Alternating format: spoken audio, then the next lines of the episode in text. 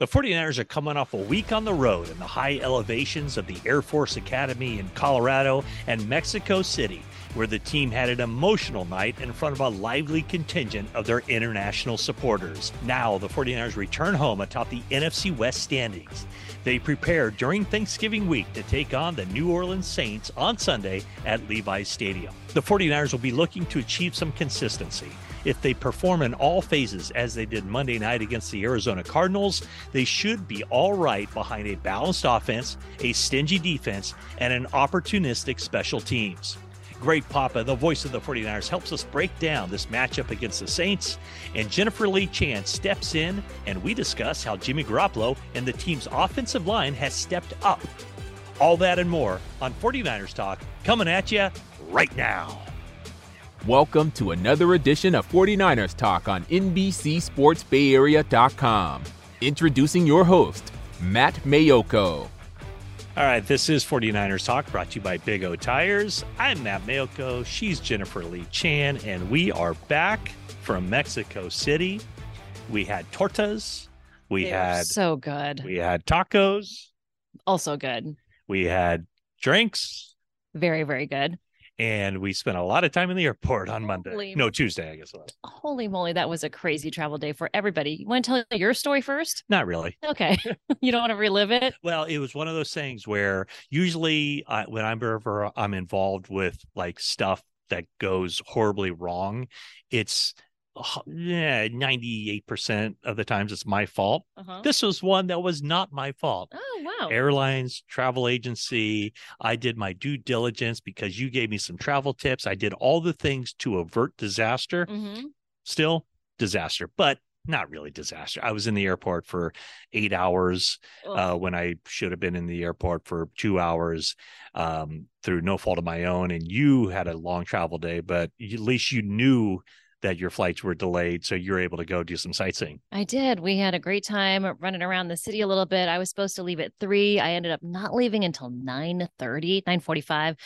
Got back to the West Coast at midnight, and here we are. Here we are. for another episode of 49ers Talk Live. Yeah, everybody I talked to in the airport, 49er fans, they were all you know, going back to California. Um, a lot of Southern California, a lot of Bay Area people to a person. They were all so thrilled that they went on that game because it, it was an impressive game. It was an impressive environment and everything else. And then, of course, the fact that the 49ers won the game 38 to 10 over the Arizona Cardinals, the quote unquote home team, uh, made it all the better. And I think the way the 49ers won it with Jimmy Garoppolo really spreading the ball around and the 49ers passing game doing very well in the first half Mhm. and then the running game kind of taking over in the second half and everybody had a role in that game and everybody played you know pretty well and contributed I mean, very much mistake-free football, very few penalties, no turnovers. I think that's that's always what bites them, right?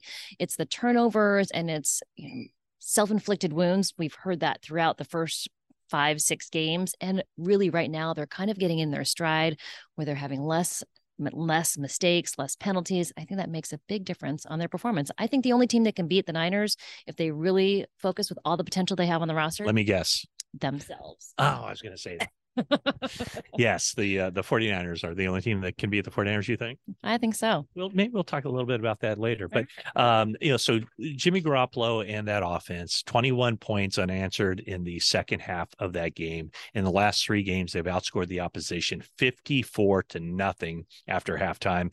And don't look now but jimmy garoppolo jimmy garoppolo is putting up some stats like Yes. the likes of which we've never seen Garoppolo have before. And when you look at quarterbacks in the NFC, this is the first time, even in 2019, when he had a good season, very good season, I never thought of him as even kind of like a borderline Pro Bowl type quarterback.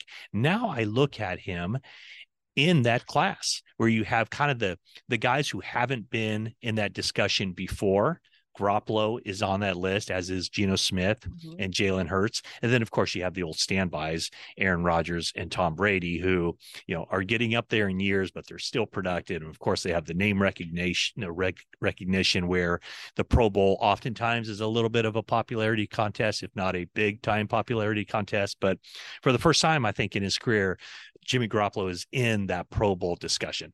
I think it's interesting that he has a 104.1 rating, the best in his career, best since he's been with the 49ers. He has only thrown four interceptions. We've seen him through his entire 49ers career.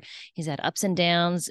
You always know there's feels like there's always a game where you're like, oh, there was that one throw, mm-hmm. and every it's, it's usually to like a linebacker who's standing right there that mm-hmm. he doesn't see. Right, and he hasn't done that in several games, and I know at least one of those four interceptions that he's thrown this year was kind of one of those hail mary at the end of the half, just giving a guy a chance to grab it to see if they could get some points on the board before halftime. So, I mean, maybe technically, really three that's unheard of for Jimmy Garoppolo. Yeah, it, it is. And I mean, he's know he's fourth in the league in, in passer rating. Mm-hmm. Uh, what I found interesting is that you, do you realize he's number five all time NFL passer rating, all time, career, all time. You you heard me correctly.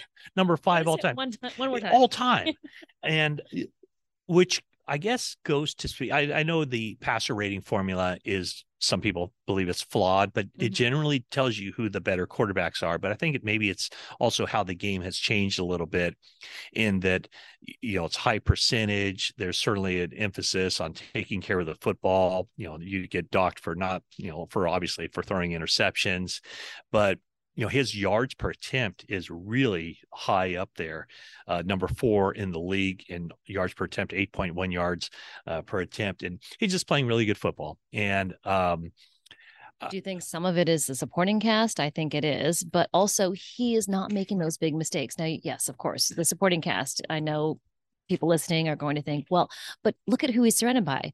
Well, of course, you've got Christian McCaffrey, you've got Deebo Samuel, George Kittle, Kyle Juszczyk, Brandon Aiyuk. I mean, you can't, you would think you can't go wrong with all those people around you, but you've seen in your years covering the NFL, you've seen teams that say, "Oh, it's the it's the Super Bowl team," and then what happens?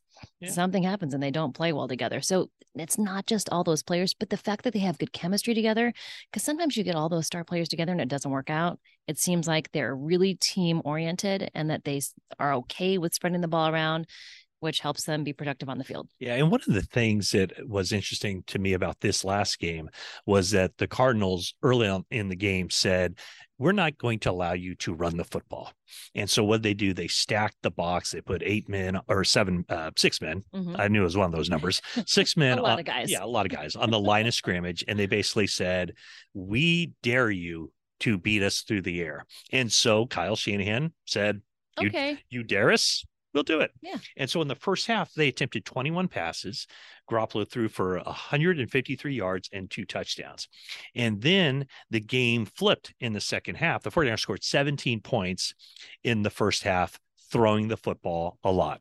Then in the second half, they scored 21 points, and it was basically it flipped from a run a pass dominated first half to a run dominated second half so the 49ers ran the ball 21 times instead of attempting 21 passes.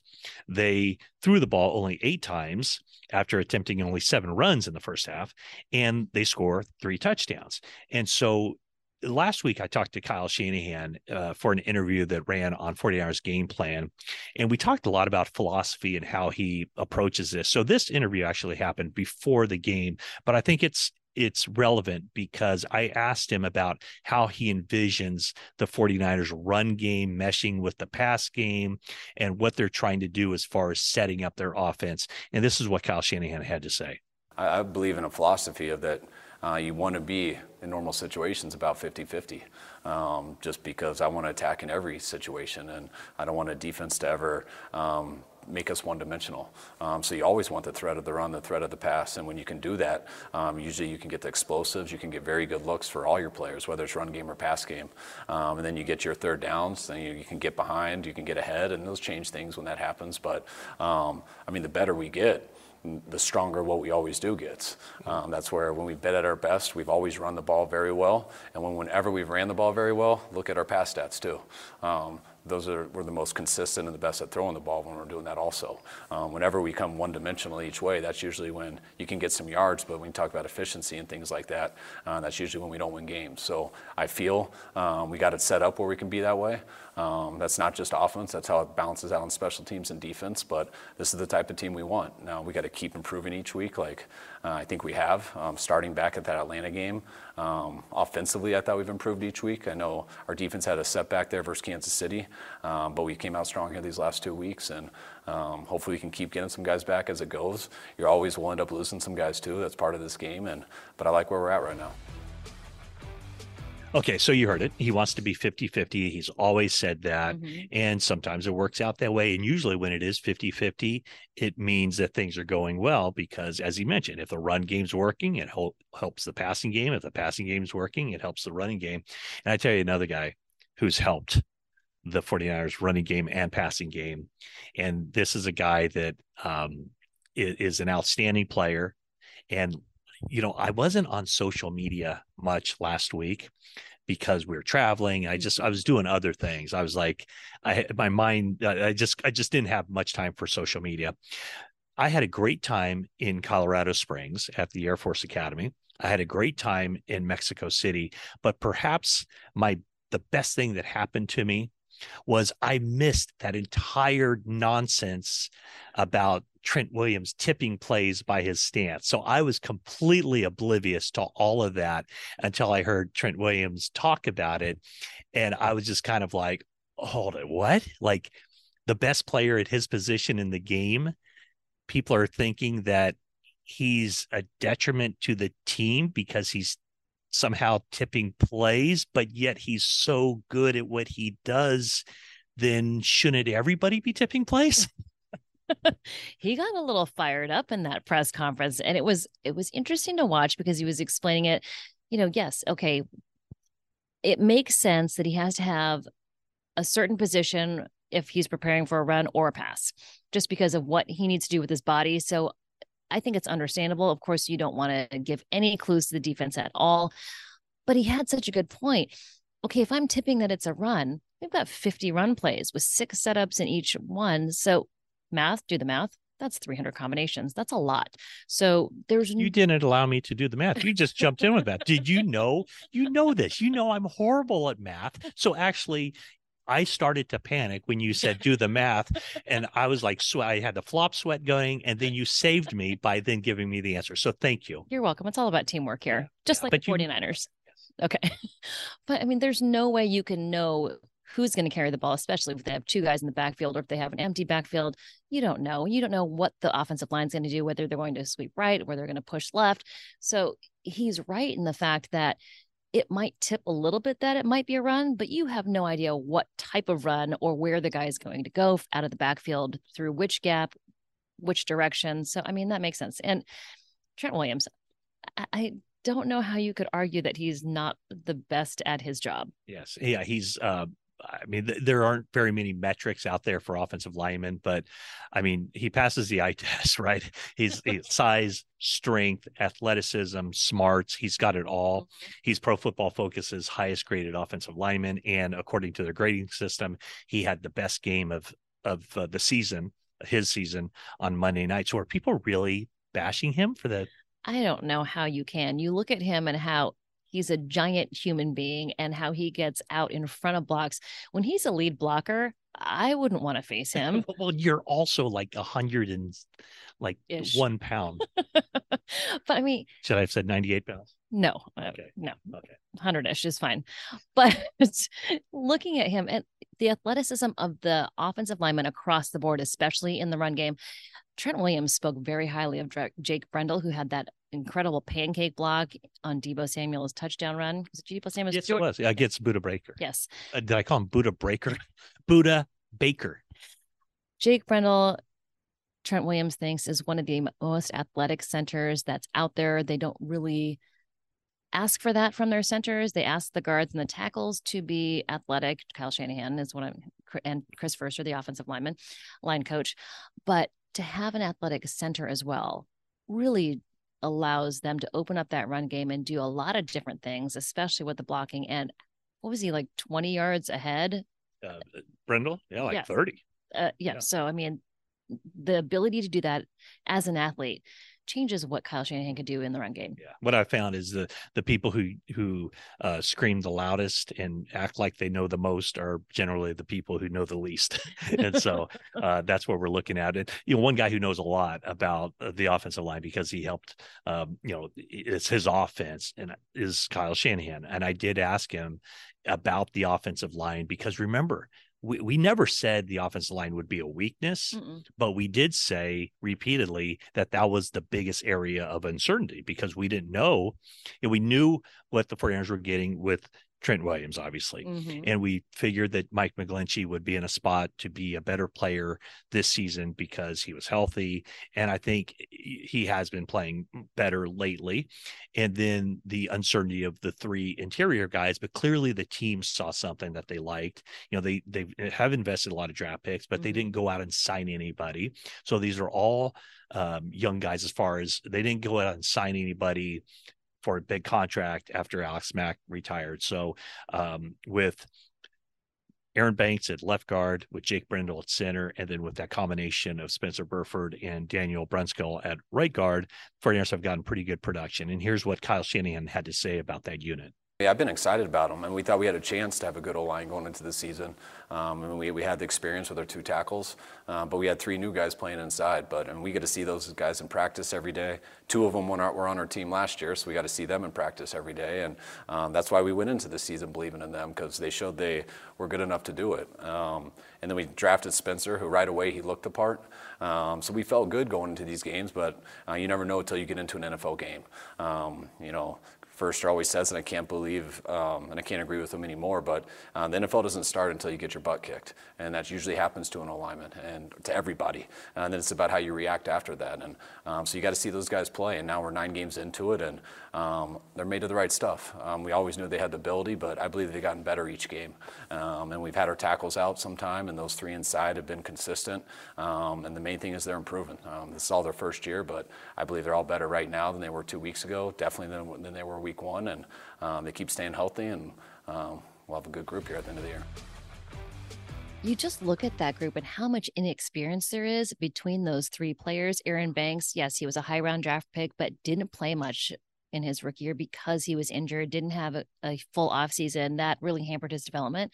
And then Spencer Burford, really young player, no experience as well. Jake Brendel has been around the NFL a long time, but has not started many games. So the fact that they have such little experience and they're able to build their chemistry together so that they're able to work well as a unit is pretty impressive. with a theory uh, this week.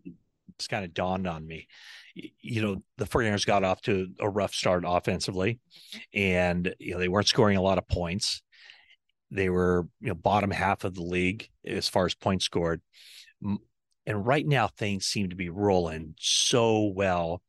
And Christian McCaffrey is playing a big part of that because just of the attention that he attracts and it opens things up for other guys. And that game Monday night was a, a really good example. Um, actually, the game against the Chargers was a good example because he didn't do a whole lot as far as all purpose yards, but he enabled other guys to have good games. But this game Monday night, were you were going to say something? Well, it's kind of like how Nick Bosa draws attention Yeah. to him on the defensive line, so it gives other guys opportunities. Yeah, and the thing about this game Monday night was that you know we've talked about oh so many mouths to feed. How's Kyle Shanahan going to keep everybody happy? Heck, how's Jimmy Garoppolo going to keep everybody happy? And everybody was happy on Monday night because George Kittle made his plays, and Deebo Samuel made his plays, and Brandon Aiyuk made his plays, and Elijah Mitchell and Kyle Juszczyk had a rushing first down, and so did Jimmy Garoppolo, who also had four touchdown passes, career high. And did I mention uh, did I, Elijah Mitchell, Christian McCaffrey? Have I did I mention every? I think I mentioned everybody. I think you mentioned all the mouths that Yes. needed to be fed. Right. And so my theory is that if the 49ers offense had been humming early in the season and had they not had those losses to maybe not necessarily the Bears because that was kind of an anomaly because of the the weather, but to the Broncos, to the Falcons, um, to the Kansas City Chiefs, well, actually, no, the Kansas City Chiefs happened after what I'm going to say, but the offense wasn't, it was kind of sputtering. My theory is that if the offense had been rolling, the 49ers would have been less inclined to give up a second, a third, a fourth, and a fifth to get Christian McCaffrey from the Panthers, because I think that they would have wanted him, of course, but would they have traded away that many picks to get Christian McCaffrey? So my theory is at the end of the season or even right now, it might have been the best thing that ever happened to the 49ers that the offense wasn't up to that high level and they felt the desire or the need to go out there and make sure that no one outbid them for Christian McCaffrey. I mean, he really has kind of been an adrenaline boost to this offense. Now, of course, part of the offense sputtering was that they were completely designed to work with Trey Lance under center. That makes a huge difference. The coaching changes, we've talked about that on the pod before, how no one that is in their position now was in their role with Jimmy Garoppolo at quarterback. So while they are familiar with him, they didn't have a plan really for Jimmy Garoppolo to take over. And then you have George Kittle, who didn't play or practice early in the season. Jimmy Garoppolo didn't have an off season. Elijah Samuel didn't have an off season. Mm-hmm. Yes, exactly. For not for injury reasons, but for contract I mean, issues. He showed up at training right. camp, but he didn't have that off season of work. Elijah Mitchell played week one, and then he was out. Uh, I mean, there's been a lot of guys that have been in and out of the offensive lineup, and right now, for about three weeks, they've had everybody be able to go to practice, be able to play. I think that does so much for their chemistry on the field. Yeah, uh, John Lynch told me that he felt that uh, this what we're seeing from Jimmy Garoppolo, the, the these number of kind of off schedule plays, mm-hmm. he gave a lot of credit to Brian Griese he felt like uh, Brian Griese's kind of really been good for Jimmy because Brian Griese has played the position. He's never coached before, but he's played the position and he's really connected with Jimmy Garoppolo. In the last three weeks, we've seen those off schedule plays that we've never really seen before from Garoppolo, other than the end of the 2017 season when he didn't even know the playbook. So he, pretty much every too. pretty much every play was an off schedule play. But you know, the last three weeks, a touchdown pass to McCaffrey, a long gainer to Ray Ray McCloud, and then the play that to George Kittle that was completely off schedule. That you know, Garoppolo broke the pocket, looked like he was going to run for a first down on third and four, and then uh, good chemistry relationship between the players where you know Kittle flashed, you know, deep. I'm going deep, and and Garoppolo hit him with a very safe pass. So uh, the offense is rolling. We haven't seen that in the past year. Exactly right. Usually, when Jimmy Garoppolo sees an opening, he just runs, gets the first down, and that's it. But the fact that he's pushing it down the field for a bigger play. yeah, but you know, it, so here's the thing, like people talked about, oh, the 49ers, you know, they weren't conservative in the second half. Well, they they did run the ball a heck of a lot more than they passed. I think it's all perception and reality. I think that Jimmy Garoppolo did not throw the ball down the field at all, really, or not effectively, other than that pass to Kittle, which was an off schedule play. Mm-hmm. What Jimmy does so well is the 49ers stretch the field horizontally, not vertically. Mm-hmm. And when you stretch the field, it it enables you know basically holes or seams to to be created and what Garoppolo what his superpower is is that he gets the ball superpower. Superpower. I like, I like that. But his superpower is that he gets the ball generally to the right guy in stride, in space, and then he has guys like Kittle, Aiyuk, Deebo Samuel, Christian McCaffrey.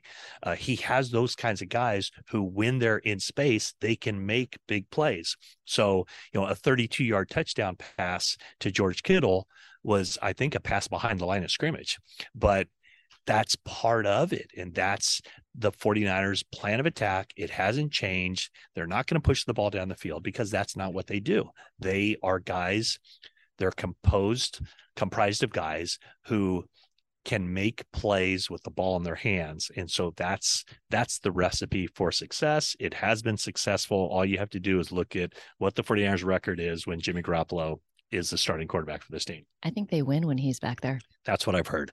I've also heard that we have a break coming up because we need to hear these words from Big O Tires. Big O Tires Black Friday sale is here. Get great savings on auto care services and buy three tires, get one free on select in stock Mesa tires with installation purchase. Visit BigOTires.com for other Black Friday saving offers through December 4th. Big O Tires, the team you trust.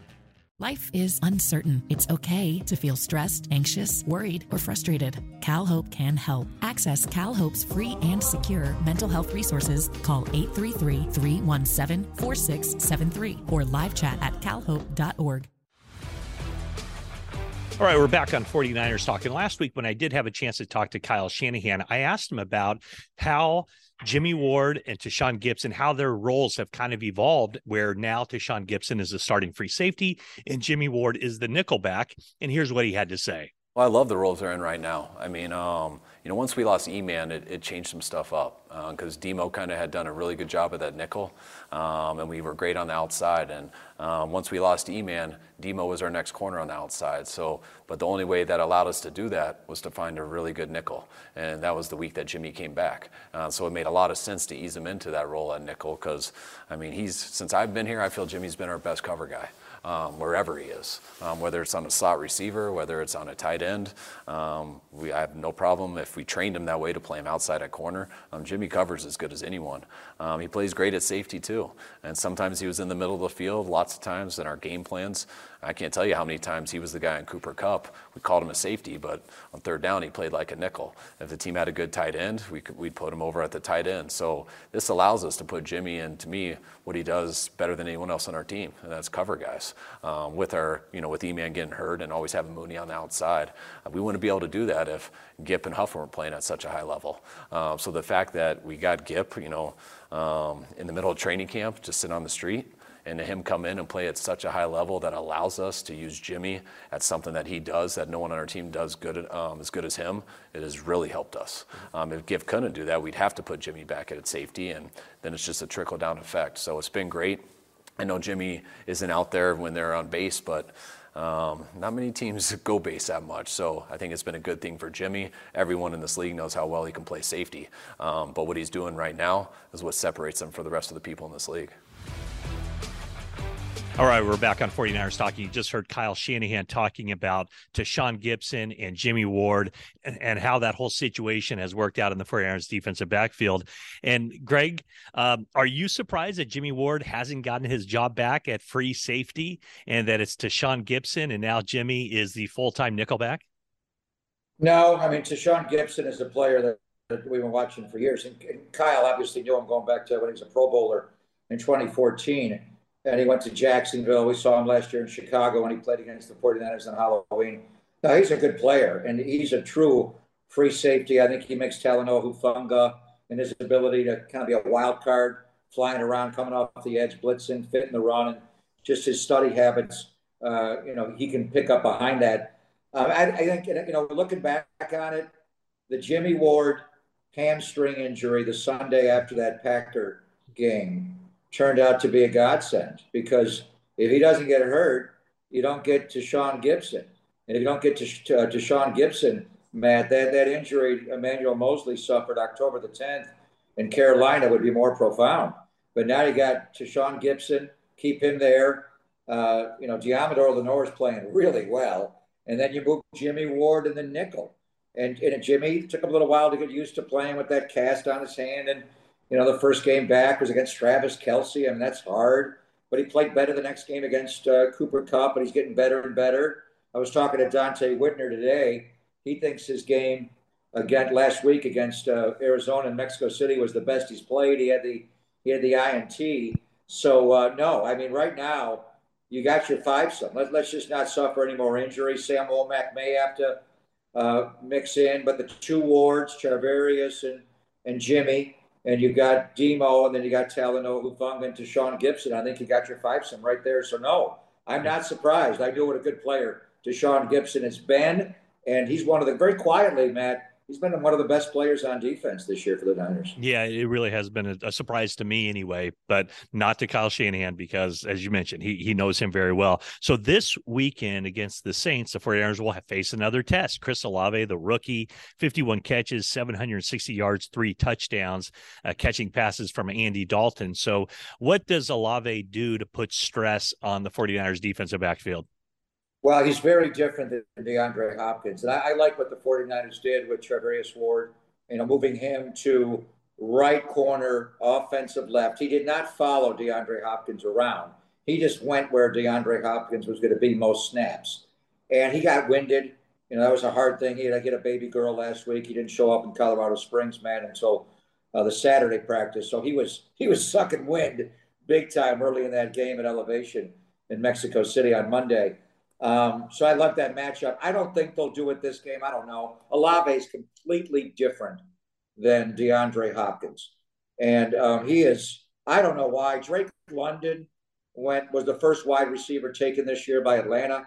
I don't know why Olave wasn't. I, I don't know what they're watching. Uh, Olave to me is like a, a five year NFL veteran. Immediately as a rookie, he is so polished as a route runner, and a lot of his stuff is vertical. Uh, he'll run a lot of post routes and goes. He's a deep ball guy. He's got tremendous speed, but he runs them all. He runs away from man. He feels zone. He sits down. He is a polished player. The one thing about him, and I'm going back to Donte Whitner again, Ohio State Buckeye. Um, he's he can be. I'm not going to say he's soft football player. No, nobody who plays football soft. But um, the one thing you can maybe do with him is try to reroute him and be physical with him. But he's the real deal. I, I think right now, man, you're looking at uh, potentially the NFL Offensive Rookie of the Year, and Chris Olave this year with New Orleans. He's been that good. Yeah. Hey, uh, I want to backtrack now. Uh, Mexico City, we had a great time, and um, I, am with Carlos Ramirez going back on our van to the uh, to the airport or to the uh, hotel, and he must have played that video clip, the audio of you and Tim Ryan, fifty times, maybe hundred times. We were all going nuts when we heard your description of the Brandon Aiyuk touchdown. Oh, no, and then Tim Ryan jumps into. Yeah. I mean, it was it was great. Tell me about your experience. Uh, was that did that exceed your ex- expectations of that 40 yards trip uh in what you were expecting going into it and then just the reality of how it transpired? And I was debating all getting ready for that trip. Do I go to Colorado Springs for the 49ers? And they were encouraging me, we got your passport here, come with us, we'll fly, you know, watch practice, fly in. And part of me was thinking, I want to go right to Mexico City and, soak it up and maybe stay on the back end for Thanksgiving. I don't know. Uh, the, my main regret is I wasn't there long enough. I was there about 24 hours before um, the game kicked off, and I had to do radio the next day. You were on the show with me. I didn't have a lot of time, and it was a long day. Sunday in Colorado Springs for walkthrough. The bus rides were long. The plane ride was long. It was, you know, we got there. It was tiring to get to the hotel, man. But when we pulled into the Hyatt Regency in Mexico City, and it got into that loading dock where the players were going through, and there were thousands, thousands of 49er fans. They're singing songs, and I stopped and I videoed it. I played it on the radio the next day. And I, I got, I know Nick was talking about the same thing. They were all tired, but when they felt that energy of those 49er fans, it was amazing. It was amazing. And then the stadium itself, and I don't know, what do they say? 78,427 were there for the game. I'll give Arizona 427 fans. The other 78,000 were all Niner fans. And they for, for all over the globe. And uh, a lot of them are from the Bay Area. Uh, a lot of them were from Mexico. It was everywhere. And they know the game. It was so much fun. The actual game was a lot of fun, but I thought the, the timeouts were better because they're singing and they're it was just nonstop. It was just so much fun. And then the way the 49ers played, it was, ah, no, Tacion all night long. They scored five touchdowns, could have had more. So I don't know. I'm hearing rumblings about maybe going to Europe next year with the Niners. We'll see where they go. I, I, can't wait. I think to a man, I think everybody in that locker room, and Kyle Shanahan in particular, we all want to go back to Mexico City. Yeah. So now they're at their home, not their home away from home, they're home away from this country, but they're back at Levi yeah, Stadium, yeah. a three game, three game homestand. And to me, this one is a big one because uh, up ahead on the schedule, the Miami Dolphins and the Tampa Bay Buccaneers. But you're talking about that emotional high of Mexico City and all the travel last week. Now, this one is dangerous, isn't it, Greg? Yeah. And when I know you're going to talk to Kyle, maybe ask him why they didn't take the bye week after Mexico City. The teams have the when you play internationally, you can pick. Do you want your bye week before you go international? After they chose neither. They they took it between the two LAs. You know, the Rams and Chargers. Um, it is Thanksgiving week. and the trip to Mexico City is not like going to Europe. You know, it's more like going to you know South Texas. You could look at it that way. You know, way South Texas, but it's not like you're going you know over the Atlantic, and it's you know then you got to take the bye if you're going to play in, in Germany or, or London. So, but at this game, it's a short week. We got back crack of dawn on Tuesday. It was a long day of travel. Uh, Wednesday's practice, today's practice, man. I don't know how much they're going to do. I've been like a walkthrough. And then you got Thanksgiving. So, you know, what do you do on Thursday? That's your beefy day of practice, but it's Thanksgiving. So this game does concern me. New Orleans, Andy Dalton, obviously Taysom Hill, Alvin Kamara. We talked about uh, the, the rookie receiver Olave. They got Cam Jordan, the Honey Badger, Ty, Tyrann Mathieu on the other side. They got players. So, um, and the way to look at this, you got three game winning streak going into a three game homestand. And it's not like a baseball homestand or a basketball homestand. It's just different. But you do have three in a row at home, all leading to the game in Seattle on December the 15th. It's Lumen. The game at Lumen Field is Lumen. And I think what you want there is to, to, to make the three game winning streak a six game winning streak, have a little cushion when you go into that game where it's not going to come down to like the Drake play on the one inch line like in 2019. You don't want that drama. So to me, you know, just and you know, stay focused, try to keep rolling. I think there's they're peaking at the right time, man, and try to get a little separation because right now you have the same record with Seattle. You own the tiebreaker, but you'd rather have a little cushion going into that game in Seattle. That's Greg Papa. He's the voice of the 49ers, whether it's English or Spanish, he's the voice. And this has been Ask Papa. And Carlos taught me that call. It's all because of Carlos Ramirez. And I botched the second one, but the first one I got.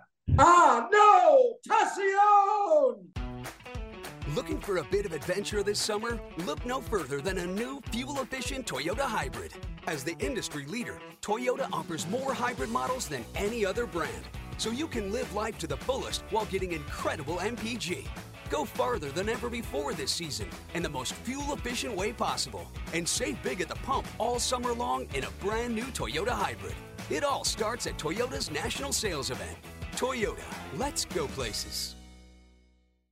Celebrate nine great years at Graton Resort and Casino.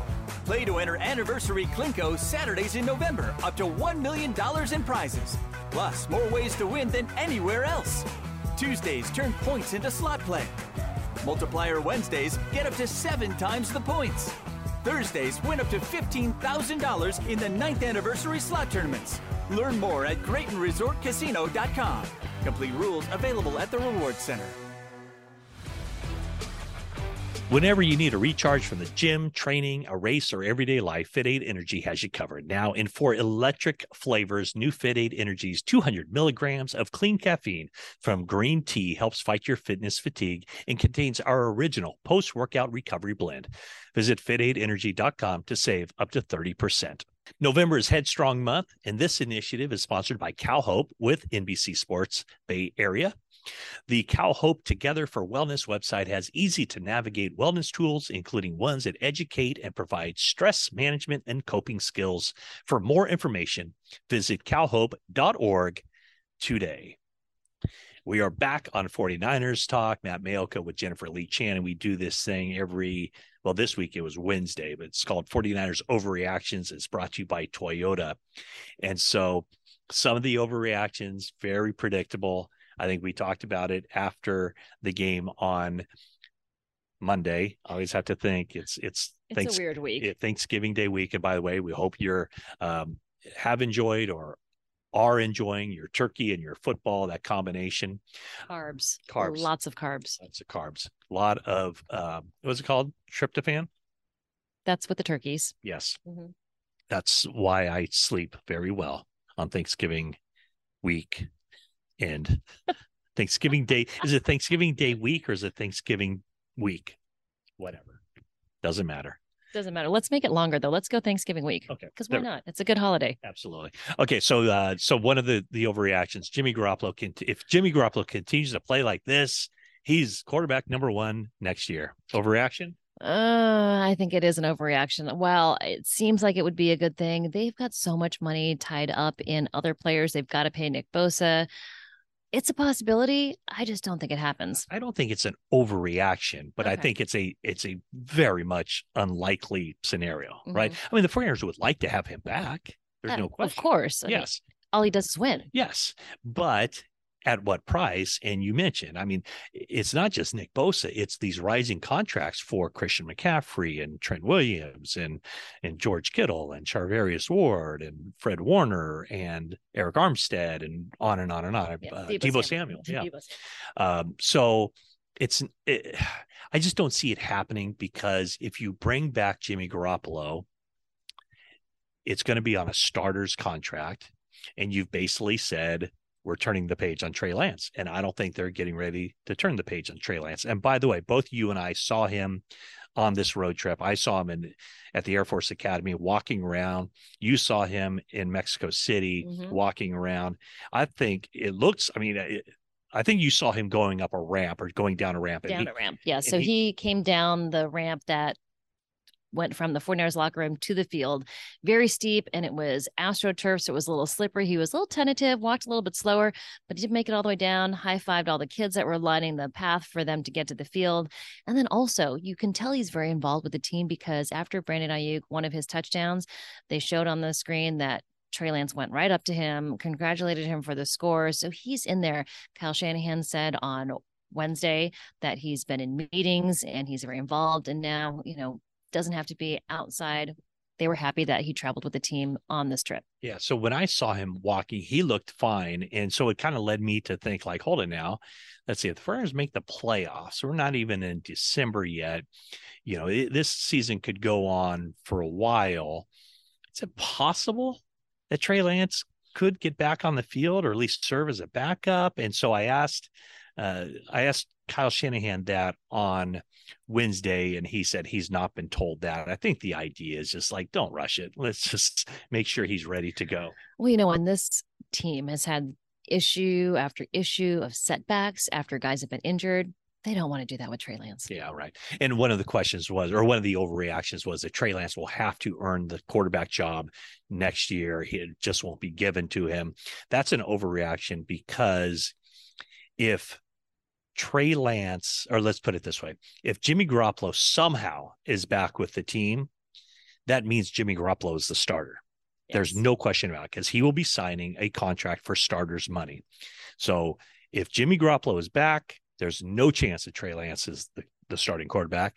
However, if Jimmy Garoppolo isn't back, there's no chance that Trey Lance will not be the starting quarterback. So therefore, there's going to be no competition. We will know in the middle of March who the 49ers starting quarterback is going to be. In the middle of March, of course, is when free agency opens. Um, here's another one and you kind of alluded to this jennifer in the opening of this podcast one of the overreactions is the 49ers are in fact the best the most physical the most talented team in the nfc i don't think that's an overreaction it might not be true because i you know the, the eagles are good the vikings are good you know the cowboys are good buccaneers have the ability to be good I like that. They have the ability to be good. well, good. they're not good Yeah, right now, yeah. right? But I think that I don't think that's an overreaction because of all those skill players that we talked about, and we haven't even talked really about the defense. You know, where you have those linebackers, you have the defensive backs, you have Tashaun Gipson playing so well, um, you know, taking over for Jimmy Ward and Jimmy Ward playing well as a nickelback.